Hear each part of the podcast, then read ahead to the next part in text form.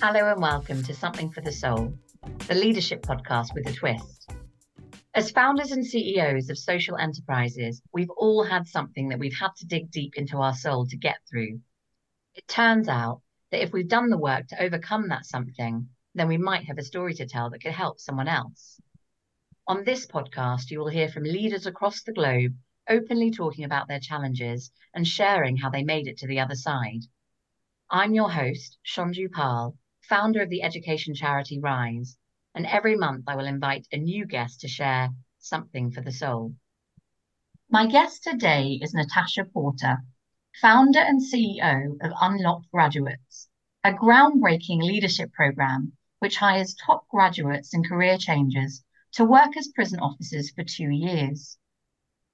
Since its inception in 2016, Unlocked Graduates has recruited over 750 graduates to be prison officers, working with over 20,000 prisoners across the United Kingdom. Natasha was born in London to parents who emigrated from Australia in the 1970s. She studied English at the University of Warwick before completing the Teach First graduate programme. Natasha went on to join the founding team at the new charter style school in London called King Solomon Academy as head of Key Stage 4 and Upper School. With an eye on education policy, she moved to a policy exchange think tank and the Department of Education. During her policy work, Natasha developed the concept for Unlock Graduates, working with Dame Sally Coates on her government commissioned review into prison education. Natasha is an advisor to the Children's Commissioner for England and a charity trustee at Impetus Private Equity Foundation and Get Further. She also sits on the Grants and Evaluation Committee at the Youth Endowment Fund and the Building Futures Advisory Board at Prison Reform Trust. In 2022, Natasha was awarded an OBE, Order of the British Empire, for services to His Majesty's Prison and Probation Service. Welcome to Something for the Soul, Natasha. It's so great to have you on the podcast. Thank you so much for having me um, on this. Very exciting. I would particularly say, because you are a fellow Teach First ambassador from the 06 cohort, this really means something to me to be connecting with you today. And I want to start with asking you what made you do the Teach First program and start your career as a teacher? Oh, I'm a bit of a planner. And I was thinking that I needed to sort out a job for after university. I wanted to do something creative. I used to work in like big corporate banks in my holidays at university and it, it wasn't the environment I wanted to go into. I was like really adamant I didn't want to just make rich people richer. You know, I think we spend many hours of our week working and I wanted to use those to try and make the world a bit better. And I also have and and felt it very much at Periods University a deep unease with people who are lacking opportunity. So people living in extreme poverty. And I'd done work in various kind of volunteering organizations through university. And I felt like if I could do something with my job where I was trying to make the world a bit better, even if it was in a very tiny corner of the world, then I might be able to like not feel overwhelmed by some of the really awful things that were happening in the world. I never wanted to be a teacher. And I saw the word teach and thought, that's absolutely not for me but they had a list of supporters. And on that list, there were third sector organizations and creative organizations that I knew I probably would want to work for later in my career. So for me, it was very much, I thought teaching would be fun for a year or two. It would never be my career. And it will give me access to these organizations, which are the kind of place where I want a career. And actually, my parents, when they arrived in the 1970s, had worked in a school in East London with very high levels of deprivation they were not excited about me becoming a teacher. And it was very much that it's not becoming a teacher, it's a leadership development program with all of these career opportunities. Also, most other things felt like they were closing down opportunities, like you'd end up on a track to accountancy or on a track to something. And what I loved about Teach First was you were going to finish the two years with loads more opportunities. When the Teach First program came along, it really was groundbreaking, right? It was people that wouldn't ordinarily go into teaching, let alone inner city deprived communities, but a chance to develop as a leader for two years. And I think we have to talk about the fact that it really was Brett Wigdortz and that leadership team, members like Dame Julia Cleverdon, who were instrumental in helping us fall in love with the program. And I would say that I fell in love with Teach First. And I think it's safe to say that not everyone does, and it's not for everyone. But if in some way you're looking for what exactly you articulated, which was kind of career progression, great leadership opportunities and development opportunities in the places where it matters most, well, actually, then the program is for you. And as you'll know, Teach First celebrated its 20th anniversary last year, and we all came together at Totteridge Academy, where we have another fellow O6 ambassador, Chris Fairbairn, leading, doing incredible things with that school. What I loved about also the WhatsApp group that we had and a bit of banter, but it was someone that said they wake up in the morning and they still sort of in the mirror, they're kind of chanting Eye of the Tiger. I just feel like there was just such an amazing vibe for all of us, particularly in the O6 cohort. Yeah, definitely, definitely. And I fell in love with the mission, I think more towards as I went through the program, I like I didn't quite know what I'd signed up for for quite a long time, but there's moments in teaching which remain some of the best moments in my life. I mean, I, I just adored teaching, teaching English literature, teaching kids. What's been interesting is like through your career, how important that cohort were that we trained with, how important that journey was. But at the time, it was survival and it was it was it was a real mix of things, but it was an incredible two years. And and I think what was interesting was towards the end of the two years, there definitely felt like a pressure to do something else. Like you've done your two years, what are you doing next? I had a coach at the time and she said to me, So you love your job? Yeah, yeah, I do. I really enjoy it.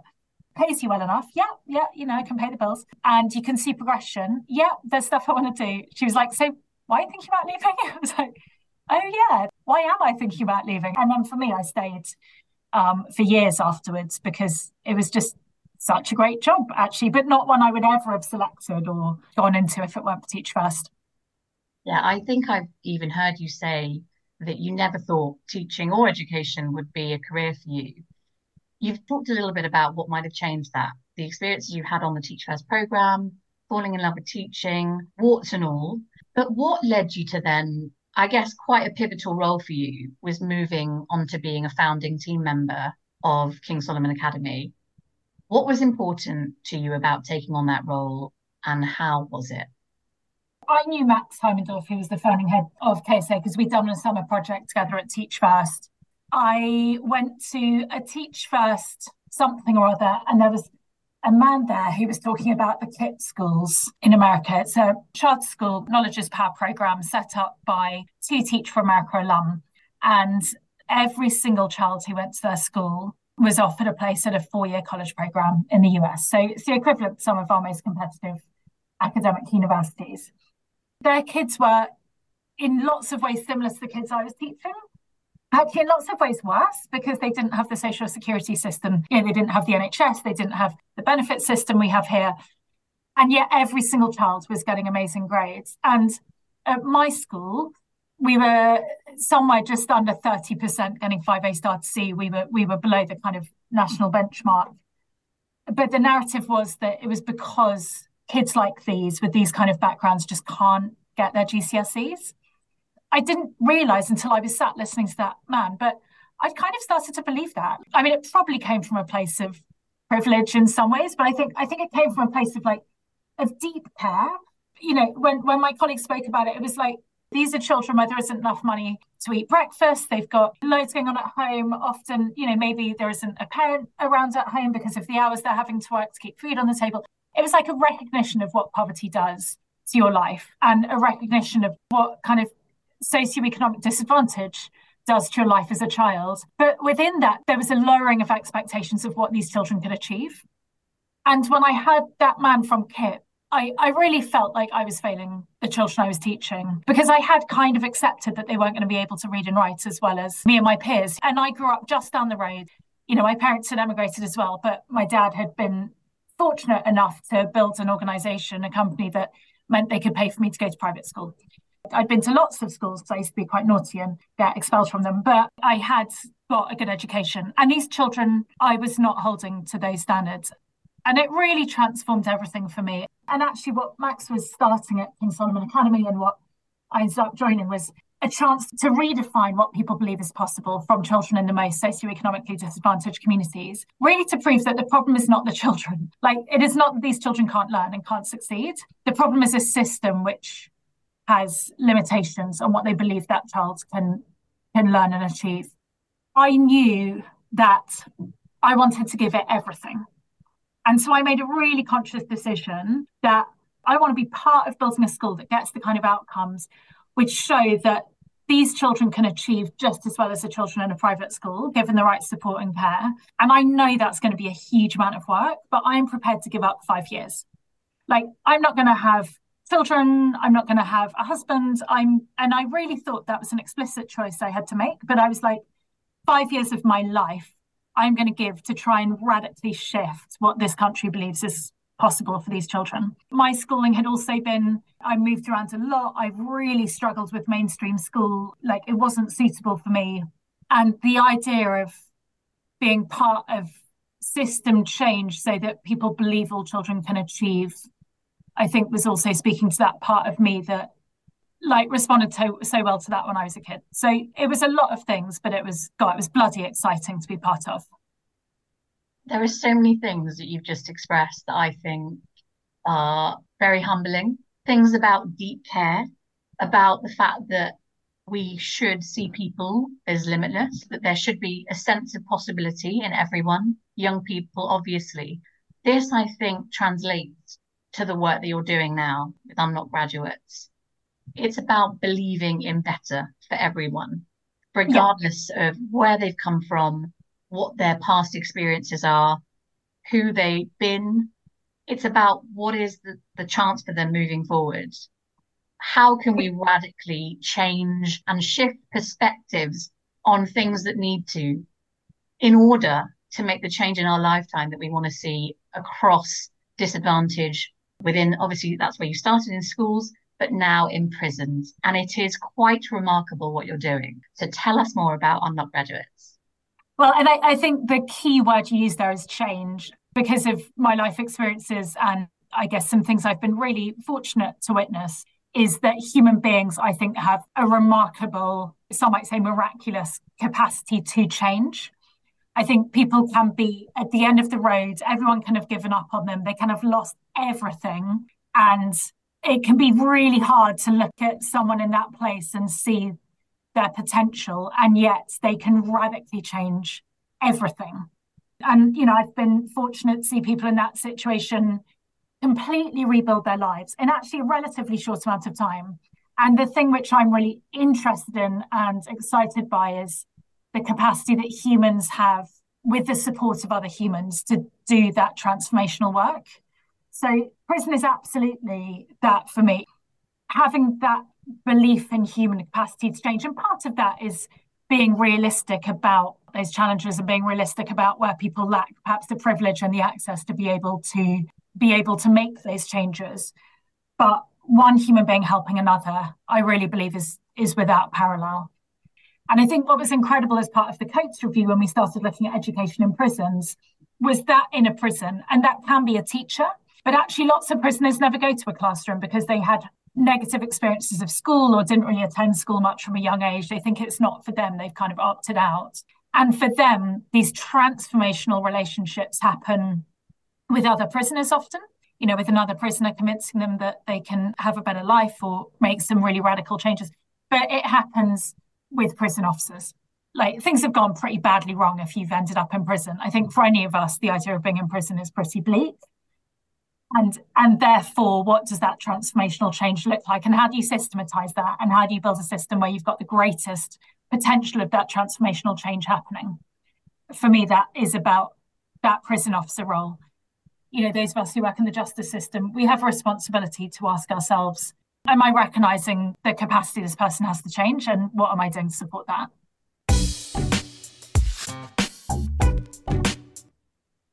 what I would like us to do is talk about something that you want to bring to the podcast today that you have found challenging, that you have worked through. Tell us about what the situation was, and then let's talk about the work that you did to get through it. Yeah, so I thought really long and hard about this because I wanted it to be a real challenge that I found really difficult to overcome. There's lots of challenges which are difficult to overcome, and then you never think about them again. But something which had kind of changed how I lead and changed me as, as a leader. What I wanted to talk about is something that's quite personal, but it was about when in my fourth year, maybe of senior leadership, I experienced a burnout. And that meant for a period of time, I wondered if I would be able to continue doing the work that I was doing. And I had to take some time off and I had to do some really deep reflections about how I was approaching work and how I was approaching leadership. And I think it's transformed how I operate as a leader. And I think it guides a lot of my life as a leader today. I kind of want to start with, if it's okay with you, to talk about what that actually looked like in terms of we use this term burnout. Different people will have different perspectives of burnout. There's probably, you know, a physical element of actual health and exhaustion, maybe some physical symptoms as well. There's this mental element of disconnection, of really struggling, and, you know, the whole mental health piece. But I think it would be really helpful if you're able to tell us a little bit about what does burnout mean for you? I think for me, it manifested as one Saturday going from work to my dad's house to have pancakes with him, which was something that I used to do when I had a lot on to try and give me some space, I guess. And when I got there, I just started crying and I couldn't stop. And I cried and I cried and I cried. I didn't feel particularly upset, but I just thought, what is this? And actually, I woke up the next morning and it was still there. And I woke up the next morning and it was still there. And I just couldn't stop crying and just feeling completely overwhelmed. I couldn't go to work because I was crying. I just couldn't kind of get my head in the right space. It was a real alarm bell that I needed to change some stuff.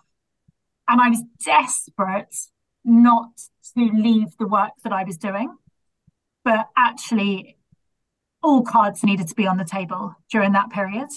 And until I got to a stage where all cards were on the table, I think I continued to feel really overwhelmed. The best question someone asked me through all of that, right in the really kind of worst few days at the beginning, was like, What do you need? And that gave me the space to realize I just needed a bit of space to work stuff out and to reset. And I think it was that process of working stuff out and resetting. I didn't take sick days. I'm not someone who would ever have had that happen. It really showed me that I'd got in some really unhealthy patterns in my relationship with work, which I needed to change. So you talk about unhealthy was it decision making was it too many different roles was it saying yes to too many things what in your opinion led to that situation? What was going on for you before that? I think work became the wrong size. And I don't mean hours worked, I don't mean, you know, seniority of role. I mean, work became too big for my self esteem.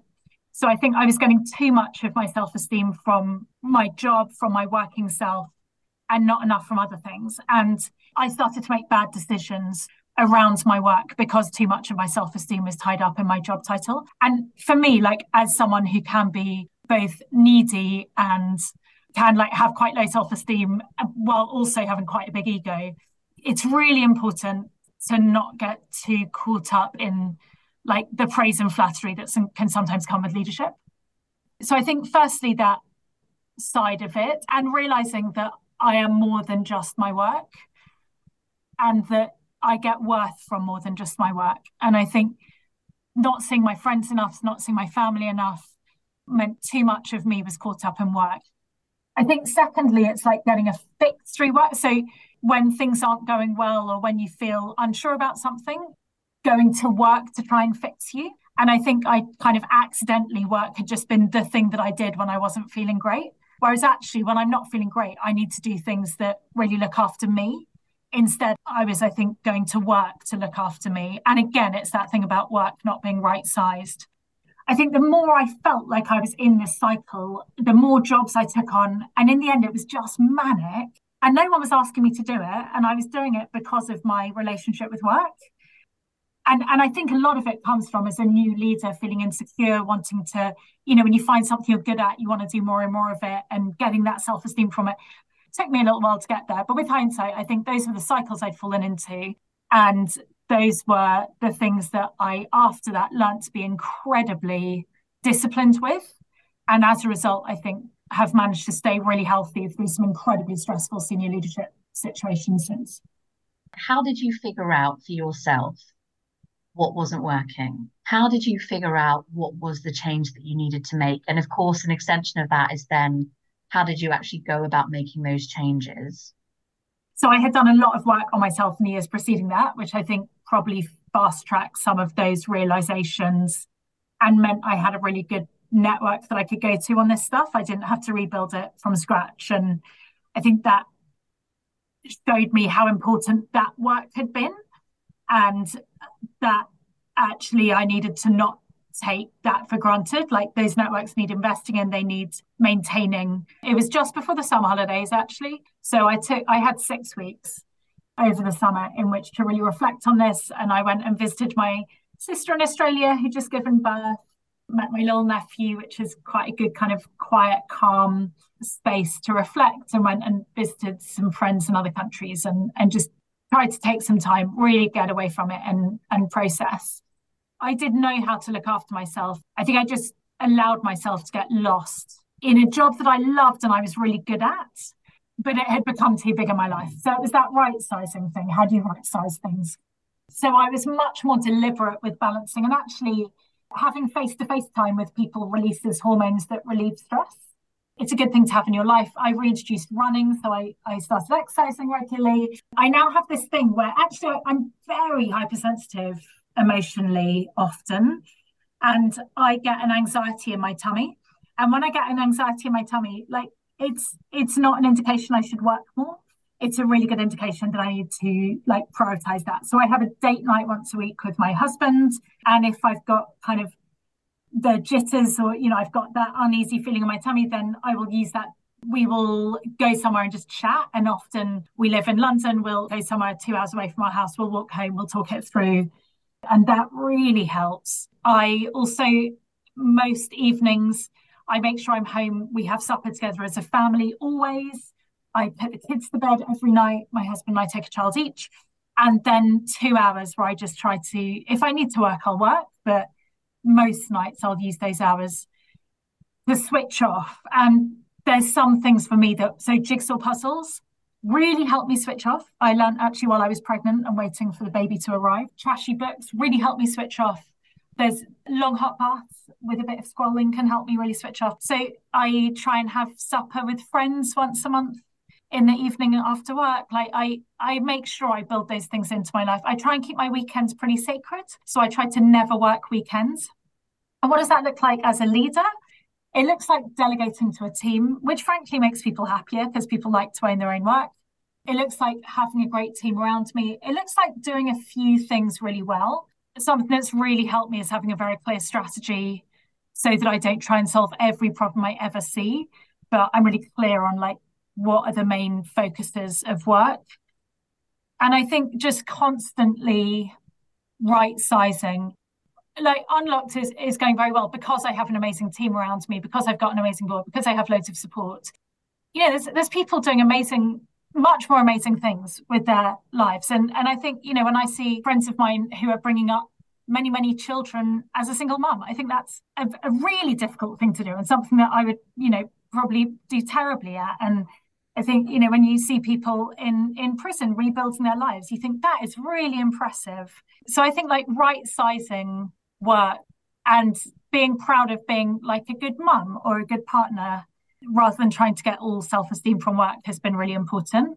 And I think the final thing, which I just re remembered quite recently, and I have to remind myself of, is deciding to be happy, deciding in the morning, this is going to be a good day.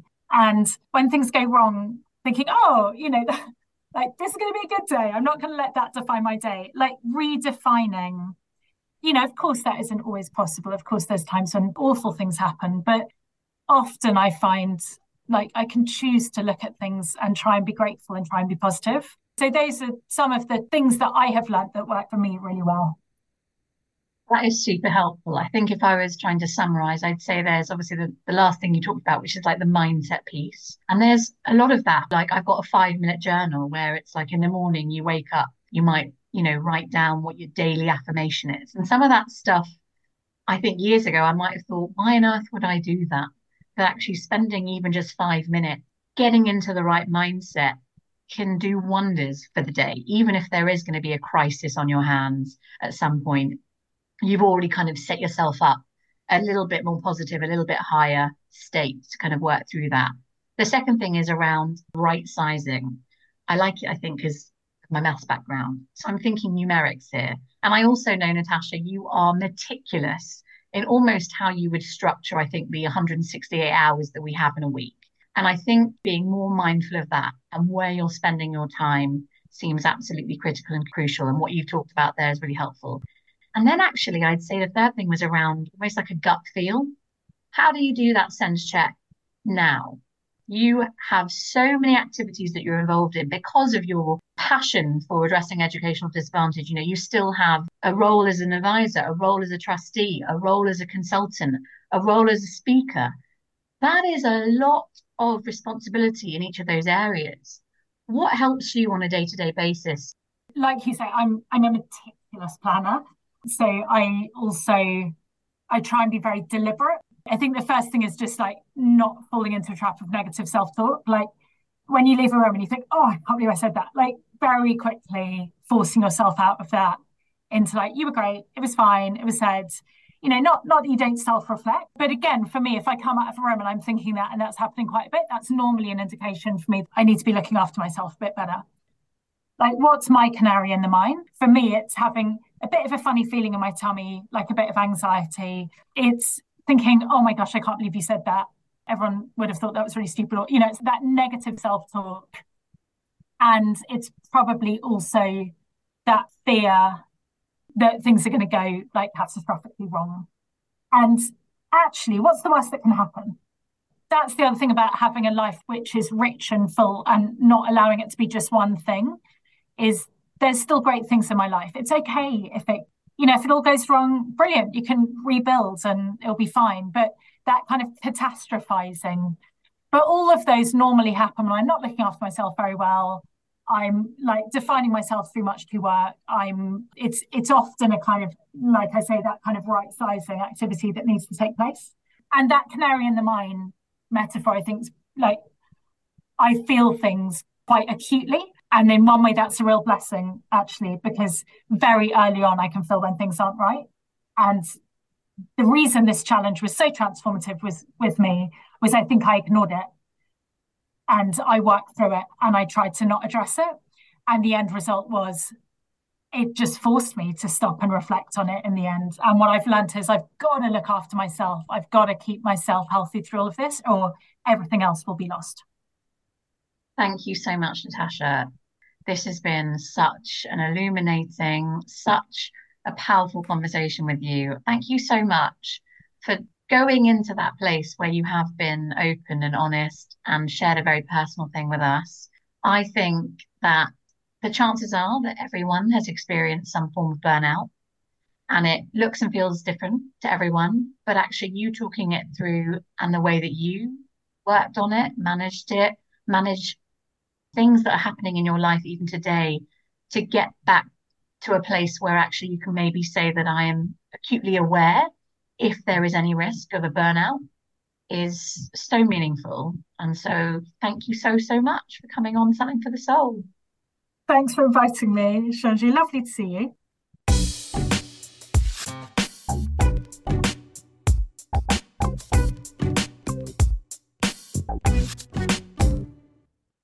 Thank you for listening to this episode of Something for the Soul. If you enjoyed it, then I would be so grateful if you could rate it and leave a review.